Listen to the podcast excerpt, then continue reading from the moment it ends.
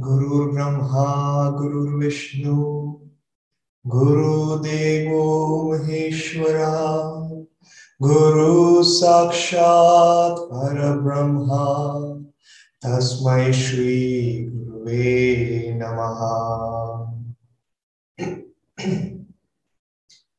नमस्ते, प्रिय मित्रों। स्वामी क्रियानंद जी अक्सर जब ये प्रार्थना करते थे, अपने गुरु को इस प्रार्थना के द्वारा पुकारते थे। तो उस प्रार्थना के अंत में काफ़ी बार सत्संग में वो कहते थे कि मैं अपने गुरु को नमन करता हूँ और मेरे गुरु को जो आपके भीतर है, उन्हें भी प्रणाम करता हूँ। और आज जो हम वार्तालाप सुनेंगे परमहंस योगानंदा के साथ वार्तालाप, इसमें हम देखेंगे कि कैसे हमें और ईश्वर के किसी भी महान संत में इतना फ़र्क नहीं है जितना हम अक्सर सोचा करते हैं। हम सोचते हैं कि मैं ये हूँ, मेरी चेतना ऐसी है, मैं ऐसा हूँ। और ईश्वर के जो जो संत है महान, जिन्होंने अपनी चेतना ईश्वर के साथ कर ली है, वो, उनकी चेतना बिल्कुल अलग है और हम दोनों अलग चीज़ से बने हुए हैं। कोई जैसे वो सीधा ईश्वर से उनकी रचना हुई है और हम कहीं और से बने हैं। कभी कभार ये दिमाग हमें आप कह सकते हैं कि इन सारे विचारों से धोखा दे सकता है और हमें बार बार ये दिखाता है कि कैसे हम अलग हैं और कैसे हमारी चेतना अभी तक वहाँ नहीं है या कैसे हम अपनी चेतना को वहाँ नहीं पहुँचा सकते हैं। लेकिन आइए पहले ये वार्तालाप पढ़ते हैं और फिर उसके बाद में इस टॉपिक पे गहराई से जाएँगे। फिर से अगर आपको पता नहीं है तो मैं परमहंस योगानंदा के साथ वार्तालाप इस पुस्तक से पढ़ रहा हूँ। और ये है वार्तालाप नंबर दो। कोलंबिया के प्रोफेसर का मन जिज्ञासु था। हमने इस कोलंबिया प्रोफेसर के बारे में कल भी बात की थी, जिन्होंने योगानंदा के साथ वार्तालाप की थी और उनसे कुछ प्रश्न पूछे थे। तो स्वामी जी कहते हैं कि कोलंबिया के प्रोफेसर का मन जिज्ञासु था। अन्य अनेक प्रश्नों में उनका एक प्रश्न यह भी था, आप अपने में और अपने अनुयायियों में या अपने फॉलोअर्स में अंतर कैसे करते हैं? और यह है परमहंस योगानंद जी का उत्तर, जो बहुत ही खूबसूरत है। वो कहते हैं, सभी उसी एक सागर की लहरें हैं। गुरु गुरु जी ने उत्तर दिया, जो सागर के जल के समान उसी एक तत्व परमात्मा से निर्मित है। कुछ लहरें अन्य लहरों से अधिक उचित हो अधिक ऊँची होती है। कुछ लहरें स्वयं को सागर से अलग ही नहीं करना चाहती। सभी लहरें, चाहे वे कितनी ही ऊँची हो, मूल रूप से एक समान है। गुरु और शिष्यों में तब अंतर केवल उनकी अपनी सागर से करीबी से है कि हर एक अपनी मूलभूत वास्तविकता के प्रति कितना सचेत है। अहंकार की चेतना जितनी अधिक होगी लहर भी उतनी ही ऊँची होगी। फलस्वरूप, अज्ञानता भी उतनी ही अधिक होगी। जितनी अधिक व्यक्ति की यह अभिज्ञता होगी कि सागर ही उसकी एकमात्र वास्तविकता है, लहर उतनी ही छोटी होगी और उसकी अपनी पृथक व्यक्तिकता की चेतना भी उतनी ही कम होगी। ये मुझे सबसे पहली बात जो पहला वाक्य था इस उत्तर में जो परमहंस योगानंद जी ने दिया, उन्होंने कहा कि कोई फ़र्क नहीं है उनके उनके शिष्यों के बीच में। और इधर हमें देखना चाहिए दोस्तों कि ईश्वर ने, स्वामी क्रियानंद जी अक्सर कहा करते थे कि ईश्वर ने इस जगत, इस ब्रह्मांड की रचना कैसे की? उन्होंने कहा कि ऐसा नहीं था कि ईश्वर जैसे कारपेंटर फर्नीचर बनाता है एक टेबल बनाता है एक कुर्सी बनाता है। ऐसा नहीं है कि ईश्वर के पास कुछ मटेरियल था जिससे उन्होंने इस ब्रह्मांड को आ, की रचना की। स्वामी क्रियानंद जी कहते हैं जो परमहंस योगानंद जी की शिक्षाएँ हैं वो कहते हैं कि ईश्वर पहले सिर्फ़ एक चेतना की अवस्था में थे। ये विश्व नहीं था ये ब्रह्मांड नहीं था। और ईश्वर ने अपनी चेतना का एक हिस्सा, आप कह सकते हैं कि वाइब्रेट किया, उस हिस्से को ऊर्जा दी और उस ऊर्जा के द्वारा, उस ओम की ध्वनि के द्वारा इस विश्व की रचना हुई। और जैसे जैसे आप कह सकते हैं, क्योंकि जब चेतना बिल्कुल ही स्थिर होती है तब किसी भी प्रकार की कोई भी रचना नहीं होती है या किसी भी प्रकार की का जगत नहीं होता है। लेकिन वही चेतना जब ड्युअलिटी या द्वैत्य होता है और ईश्वर ने अपनी चेतना को जब हिलाया और ओम की ध्वनि के साथ में जैसे जैसे वो ऊर्जा आगे बढ़ती गई वैसे वैसे ये ब्रह्मांड की रचना होती गई। और सबसे पहले जैसे ये हम अपने जीवन में भी देख सकते हैं और योगानंद जी और श्री जी ने कहा था कि तीन जगत होते हैं। एक है कारण जगत या ख्यालों का जगत, दूसरा है ऊर्जा का जगत, जिसे हम इंग्लिश में एस्ट्रल वर्ल्ड कहते हैं, और तीसरा है ये भौतिक जगत, जैसे हमारी ये पृथ्वी है और अन्य ग्रह भी है। और सबसे पहले यदि आपको समझ लीजिए, आप ये क्लास अटेंड कर रहे हैं या इसकी रिकॉर्डिंग देख रहे हैं तो सबसे पहले आपके मन में विचार आया होगा कि शायद मैं अगर आप YouTube में देखें तो शायद मैं YouTube में जाता हूँ या जूम में मैं ये देखना चाहता हूँ या फेसबुक में मैं जा रहा हूँ तो सबसे पहले वो ख्याल आता है, फिर हम ऊर्जा डालते हैं और फिर ऊर्जा डालने के बाद में हम उस जगह पर पहुँच जाते हैं और वो भौतिक रूप से एक हकीकत बन जाती है। तो इस प्रकार ईश्वर ने इस ब्रह्मांड की रचना की है और इसके, मैं ये सब किस लिए बता रहा हूँ? क्योंकि हमारे में या किसी और व्यक्ति में जिसे हम देख रहे हैं या चाहे आप मुझे देख रहे हैं इस वक्त, मुझमें और आप में, हम दोनों में और ईश्वर में कोई अंतर नहीं है। हम सब उसी उसी ईश्वर की रचना है और हमारी अल्टीमेट डेस्टिनी आप कह सकते हैं कि हमारा सबका अल्टीमेट जहाँ हम पहुँचेंगे, वो है ईश्वर के साथ लीन होना। स्वामी क्रियानंद जी अक्सर कहा करते थे कि हम सबका एक ही लक्ष्य है वो लक्ष्य है कि हम सब ईश्वर से आए हैं, उस प्रभु से आए हैं और हम, हमारा अंतिम लक्ष्य ये है कि हम फिर वापस उस ईश्वर में लीन हो जाएँगे। लेकिन वो लीन होना होना ये नहीं है कि रैंडम है कि हाँ ठीक है, सब लोगों की ईश्वर ने अब रचना कर दी और सब अब अपने आप ही ईश्वर के साथ एक चले जाएँगे। नहीं, यहाँ पे आती है हमारी आंतरिक, हर एक व्यक्तिगत, व्यक्ति की इच्छा। कि हम अपनी इच्छा को, जैसे परमहंस योगानंद जी कहते हैं कि हम कितना अपनी लहर को उठाना चाहते हैं, कितना हमारी लहर ऊँची है या ऊँचा रखना चाहते हैं।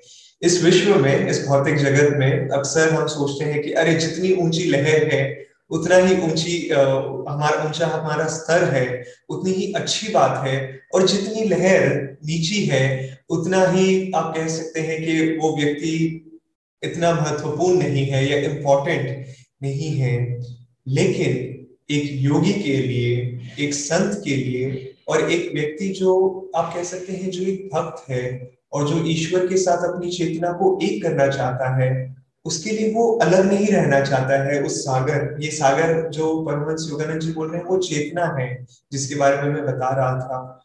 और वो व्यक्ति जो ईश्वर से लीन होना चाहता है, वो उतना ही कोशिश करेगा कि मैं इस सागर के नज़दीक रहूँ और जितना मैं नज़दीक रहूँगा, उतना मैं ईश्वर में लीन हो पाऊँगा और उतना जल्दी मैं ईश्वर के साथ एक हो पाऊँगा। और ये लहरें किस, क्या चीज़ें इस लहरों को उठाती है हमारी चेतना में? जब हम सोचते हैं कि मैं उससे कैसे अलग हूँ कि मैं पुरुष हूँ, वो स्त्री है। मैं आप कह सकते हैं कि इंडियन हूँ, वो फॉरेनर है। मैं, मुझे ये पसंद है, मुझे वो पसंद नहीं है। मुझे ये खाना अच्छा लगता है, मुझे वो खाना अच्छा नहीं लगता है। मेरा ये मित्र है, मेरा वो दुश्मन है। और ये हर जो चीज़ जो हम अपने मन में सोचते हैं, जो हम अपने आप को इस दुनिया से अलग करने के लिए सोचते हैं, और जितना हम अपने आप को इस दुनिया से अलग करने के लिए सोचते हैं, उतना ही हम अपने आप, अपनी लहर को उठाते हैं। जो महान संत होते हैं, जैसे आप योगानंद जी को देख रहे थे, उन्होंने नहीं बोला कि, अरे, मैं ऐसे अलग हूँ या वैसे अलग हूँ। उन्होंने सबसे पहले कहा कि, मैं सबके साथ एक हूँ। और स्वामी क्रियानंद जी भी हाँ मैं अपने गुरु को नमन करता हूँ, लेकिन आपके भीतर, उनके गुरु हर जगह साक्षात्कार है तो आपके भीतर भी मैं अपने गुरु को नमन करता हूँ। इसका मतलब क्या हुआ? कि गौतम बुद्ध भगवान श्री कृष्ण परमहंस योगानंद जीसस क्राइस्ट जो भी महान संत जिन्हें जिनका नाम आपने सुना होगा अपने, अपने जीवन में उनमें और हम में कोई अंतर नहीं है। अंतर अगर किसी बात का ये है तो वो है कि उन्होंने अपनी चेतना को एक कर लिया है अपनी उस लहर को आप कह सकते हैं कि उस समुद्र में पूरी तरह से एक कर लिया है और उस गहराई में जा चुके हैं। हाँ, और हम उसका अभ्यास कर रहे हैं। पतंजलि ने अपने योग सूत्र में योगा की परिभाषा इस प्रकार दी थी योगस चित्त वृत्ति निरोध कि हमारी जो वृत्तियाँ हैं हमारे जो भवरे हैं कि मैं ये हूँ मैं वो नहीं, हूँ मुझे ये पसंद है मुझे वो पसंद नहीं है वो जो चित्त है उसे उस जो चित्तावृत्ति है उसे जब हम आप कह सकते हैं कि न्यूट्रलाइज कर देते हैं उसे समान कर देते हैं, तब हम योग की स्थिति में जाते हैं। योग की स्थिति मतलब ईश्वर के साथ एकता की स्थिति में। और हम कैसे जा सकते हैं इस स्थिति में? इसीलिए योगियों ने हमें ध्यान की तकनीक दी थी, जैसे क्रिया योग। और यदि आप किसी भी प्रकार की ध्यान की तकनीक करते हैं या आपने क्रिया योग के बारे में सुना है, क्रिया योग हमारे मेरुदंड में जो ऊर्जा है या कोई भी ध्यान की तकनीक जो सही प्रकार से प्रैक्टिस की जाती है हमारी जो ऊर्जा है वो बाहर की ओर जा रही है, हमारे इंद्रियों की ओर जा रही है। जब से हम जन्म लेते हैं हमें, हमेशा हमारा ख्याल रहता है कि, ख्याल भी नहीं रहता है। हम कोशिश करते हैं कि इस दुनिया को सबसे पहले जब हम बालक रहते हैं, बालक होते हैं, छोटे होते हैं, चल भी नहीं पाते हैं, तब हम इस शरीर से यूज़ टू होने की कोशिश करते हैं कि ये शरीर कैसे चलता है। फिर हम देखते हैं कि अच्छा ये वो है, ये मेरे माता है, ये मेरे पिता है, और हमेशा से हमारी ऊर्जा बाहर की ओर, हमारी इंद्रियाँ बाहर की ओर हमें लेके जाती है। और योग में हम उस इंद्रियों को, उस सेंस टेलीफोन को, जैसे परमहंस योगानंद जी बोलते थे, भीतर लेके जाने की कोशिश कर रहे हैं। और जब हम ध्यान में बैठते हैं, हम उस ऊर्जा को अपने मेरुदंड में लेके जा रहे हैं। और जब खासकर हम क्रिया योग जैसी तकनीक का अभ्यास करते हैं तो हर वो चीज़ जो हमें उस सागर की लहरों में, आप कह सकते हैं, लहरों के बहाव में बनाए रखती है, उस लहरों को या तो उस लहरी, लहरों की ऊंचाई को कम कर देती है या ऊर्जा को इतनी भीतर लेके जा, लेके चली जाती है हमारे मेरुदंड में कि हम उस सागर के साथ में पूरी तरह से एक हो जाते हैं। काफ़ी बार जब मैं या लोग ध्यान करने बैठते हैं, तब हम सोचते हैं कि अरे, प्रकाश, जो दिव्य प्रकाश दिखता है, वो कहीं और है और मैं उसे देखने की कोशिश कर रहा हूँ। या जो वो ओम की ध्वनि जो है, वो कहीं और है और मैं उसे उसे सुनने की कोशिश कर रहा हूँ। या जो आनंद है जो मैं महसूस करने की कोशिश कर रहा हूँ, वो आनंद वहाँ है और मैं यहाँ हूँ और मैं उस आनंद में लीन होना चाह रहा हूँ। लेकिन हकीकत में दोस्तों, हम वो आनंद हैं, हम वो प्रकाश हैं और हम वो ओम की ध्वनि है, हम वो शांति है। इसका मतलब ये है कि हम उस चेतना से अलग नहीं है। बस आप ये कह सकते हैं, जैसे पतंजलि ने कहा था, उस स्थिति को स्मृति की व्याख्या दी थी उन्हें, कि ऐसा नहीं है कि हम कोई और चीज़ है और कुछ और बन जाते हैं जब ईश्वर में लीन हो जाते हैं, बल्कि ये है कि एक स्मृति का अनुभव होता है। और जब आप आप भी जब ध्यान करने बैठते हैं, तब ऐसा नहीं लगता है कि नहीं, ये कुछ अलग है, लेकिन बल्कि ये लगता है कि हाँ यही तो मेरी अवस्था है। हकीकत में मेरी यही तो एक सच्ची अवस्था है।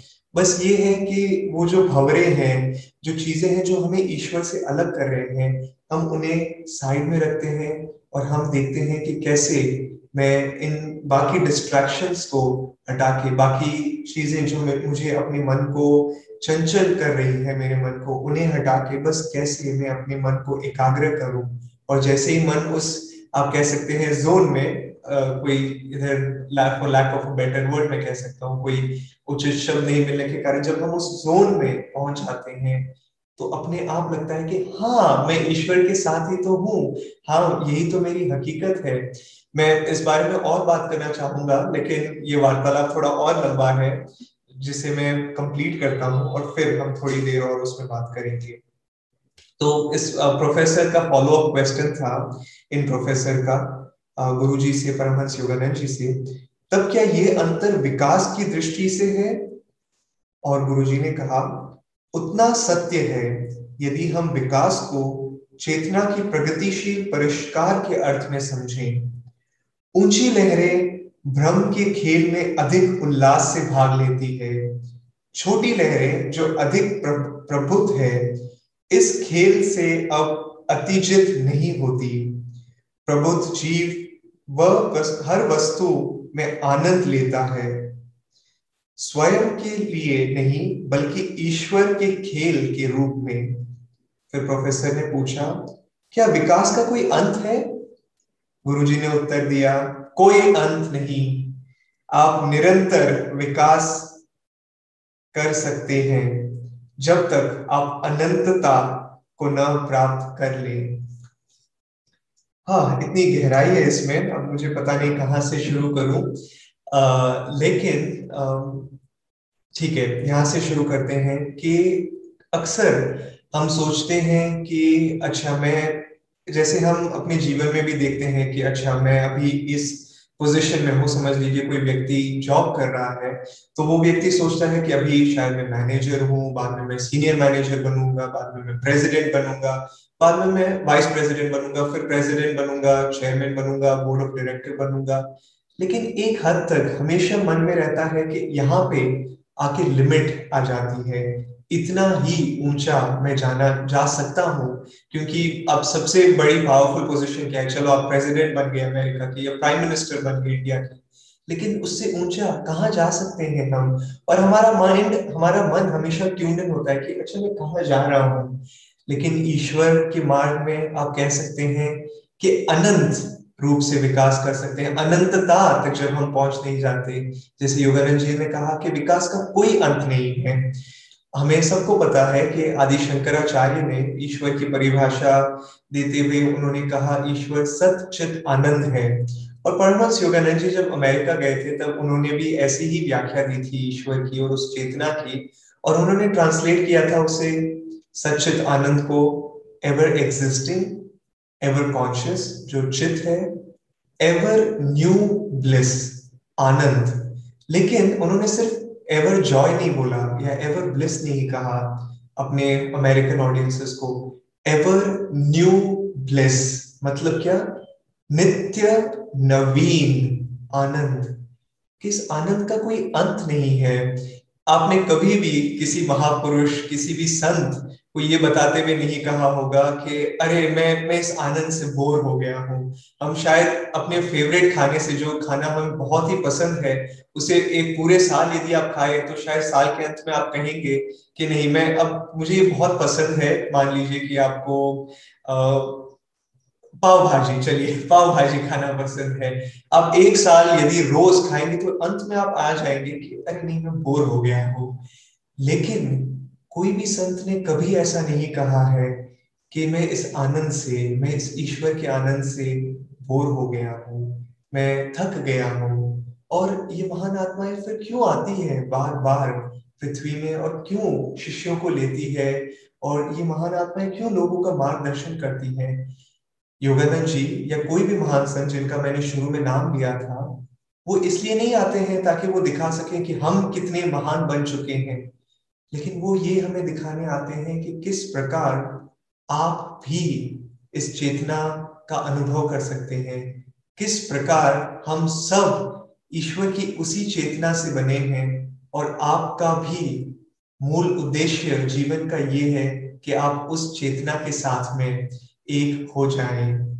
और जिन लहरों का बात, की बात परमहंस योगानंद जी कह रहे थे कि ऐसे नहीं है कि जब हम ईश्वर के साथ एक हो जाते हैं, तब काफ़ी लोग सोचते हैं कि जब हम ईश्वर के साथ एक हो जाते हैं या जब मैं लहरों के बारे में बात कर रहा था कि लहरें नीची होती है, ऊँची नहीं होती है, लेकिन इसका मतलब ये नहीं है कि संतों का उत्साह किसी प्रकार से कम हो जाता है। ये ईश्वर के साथ में जब हम किसी कार्य को करते हैं तो किसी प्रकार का उत्साह कम हो जाता है।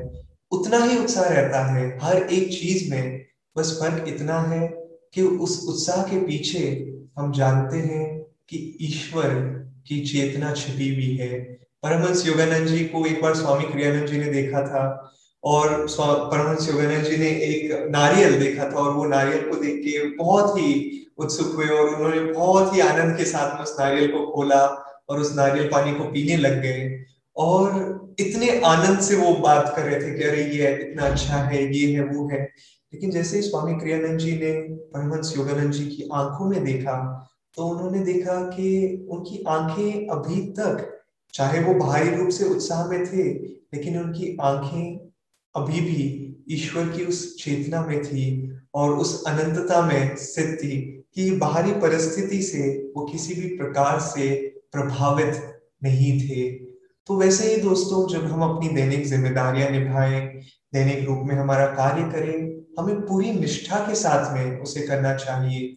लेकिन हमें ये भी याद रखना चाहिए कि हम ईश्वर की संतान हैं और हमारा उद्देश्य हम सब का हर एक आत्मा का उद्देश्य ये है कि हम, और ये हमारी डेस्टिनी है कि हम ईश्वर के साथ एक हो जाएँगे, उनके साथ पूरी तरह से लीन हो जाएँगे। और कितना समय लगेगा? उतना समय जितना हम चाहें।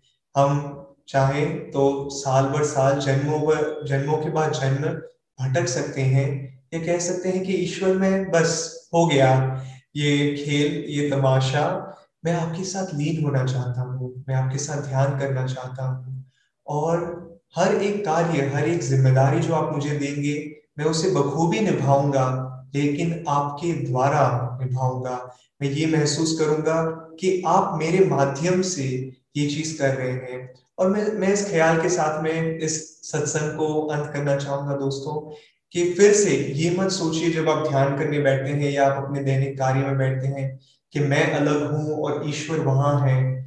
लेकिन जब जब आप देखेंगे कि मैं पहले से ही उस चेतना में हूँ, तब आप देखेंगे कि आप अपने हृदय में एक द्वार खोल रहे हैं और ईश्वर बहुत ही आसानी से आपके भीतर आ पाएँगे और आपका मार्गदर्शन कर पाएँगे। ओम शांति शांति शांति।